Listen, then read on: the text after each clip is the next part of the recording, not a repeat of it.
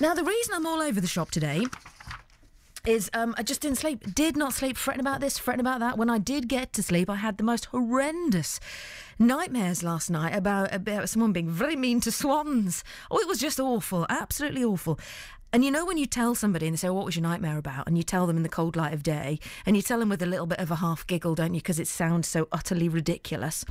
Um, but and we'll we'll do this on one week on the on the sleep series. Dreams and nightmares is bizarre because you, your brain has experienced the reality of whatever you're dreaming or having a nightmare about, and so to you that's real when you wake up. And if it's a nightmare, it's deep seated fear. That's what I woke up with this morning. Hence, I'm, I'm a bit um, bit odd today. Uh, we're starting our sleep series ironically today. Um, and if you have woken up feeling unrested or neck ache, backache, well, today we're going to be focusing on pillows. How much attention do you or have you historically paid to what you put your head on? At night.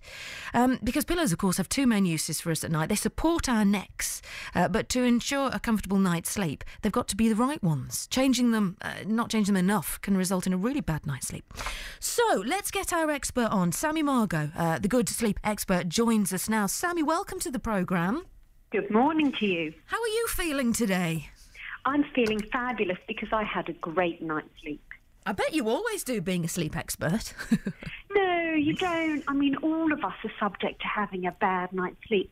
We spend a third of our lives asleep, and two thirds of us are struggling to get a good night's sleep.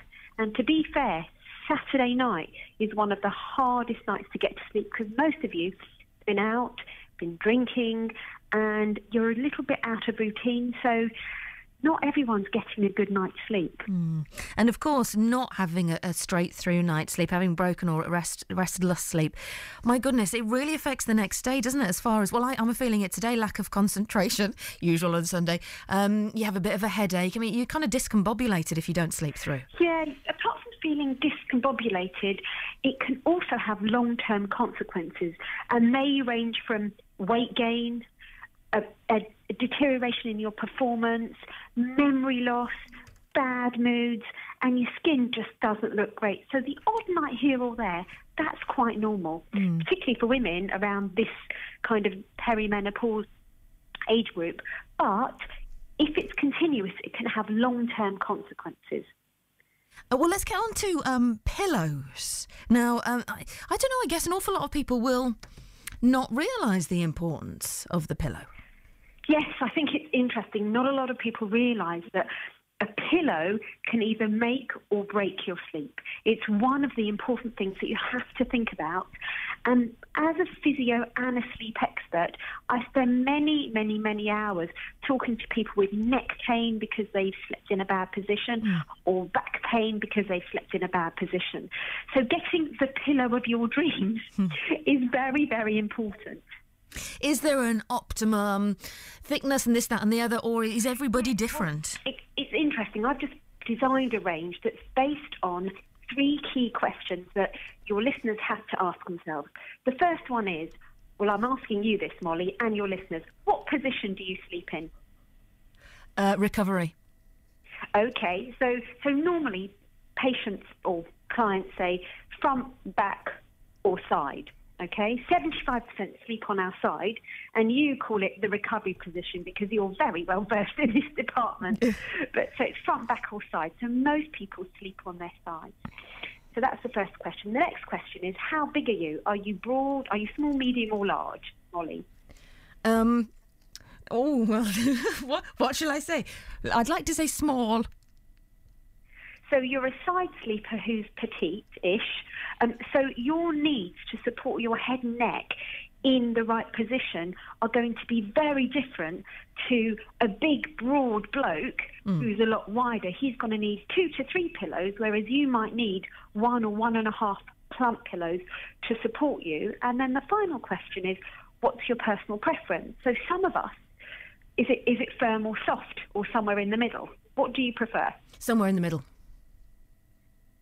Which one? Somewhere in the middle, probably, to firm. Somewhere in the middle. So Mollie is a petite side sleeper who prefers somewhere in the middle kind of pillow. So your requirements are going to be very different to someone who, for example, sleeps on their back or sleeps on their front. So when you're buying a pillow, don't go into the shop and just squidge the pillow about.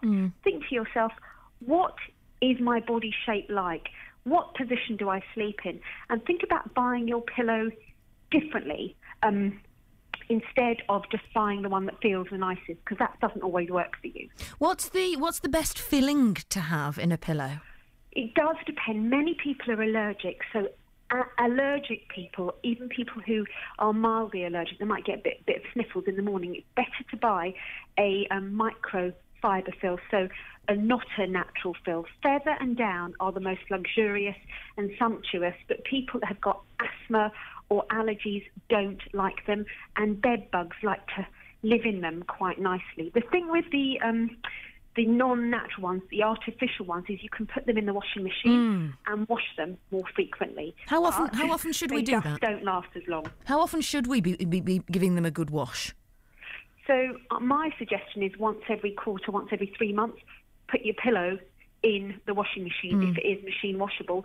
But for many of you who buy pillows like the ones that you get in the high street retailer, those ones are really designed to be changed quite often. So you need to be thinking about changing them somewhere in the region of once every six months, once a year. Get a fresh set of pillows. They're, they're not too expensive. However, the more expensive feather down or down and feather ones need to be changed less often. Some of those can last you for two to three years. You have to do something called the broken pillow test to see whether your pillow is still working. Oh, what's that then? So basically, what you do is you take your pillow, shake the contents all around, fold the pillow in half, and place a shoe or a trainer on top of the pillow. If the pillow springs out, your pillow is still working and still supporting you. If your pillow stays ah. squashed down, it's time to get a new pillow because the fill is not really supportive. It's lost its lost its oomph. It's lost its spring back. Oh, I like Buy a that. new pillow. If it padoings your slipper across the room, I'll try that when I get home. Have a go at that one. Yes. If it is broken, if there's people listening now, uh, myself included, sleeping on these broken pillows, um, what other, pot- what's sort of the p- potential detriment then? Maybe we're not noticing it at night, Yeah, but it's interesting that you say that because many people start off sleeping and are quite comfortable. But let's say halfway through the night they're in that position and the pillow's being squidged down, and the consequences are, for example, if you're a side sleeper, that your neck might be being bent over to one side. And I often say to people, sleep is just another posture. So just like standing, you don't want to stand bent over to one side, and just like sitting, you want to sit nice and upright. When you're sleeping, you want to make sure that your head is supported in what we call the midline position. So not kinked over to one side, a bit like when you're on the phone talking to your friends, and not kinked over to the other side. So you want to ensure that your spine and your neck is in the midline position. Hmm. fascinating advice from you, and I'm sure we've only just scratched the surface. Um, for people to find out, also, for people to find out more info, uh, do you have a website? so do you have like a sleep blog? I've got a website called thegoodsleepexpert.com. Right. and it's densely packed with lots of advice about sleeping positions and pillows and lots of ideas for those of you that are struggling to get a good night's sleep. As I said, pillows, as far as I'm concerned, they should fit you like a glove. They're really important. Mm, absolutely. Um, thank you very much for your time, um, Sammy. Really lovely to speak to you. Nice to chat to you. Have a great day. You too. All right, we'll talk again. Thanks, Sammy. Bye. Uh, Sammy Margo there, the good sleep expert. Has that given you food for thought? I'm going to try the slipper test tonight. See if my slipper padoings across the uh, the bedroom when you fold your pillow in half. Very interesting. Uh, any ideas for us to do next week on our sleep series? Please do get in touch. 0345 900 5200. If there's something in the bedroom that keeps you awake at night, we'll tackle it for you.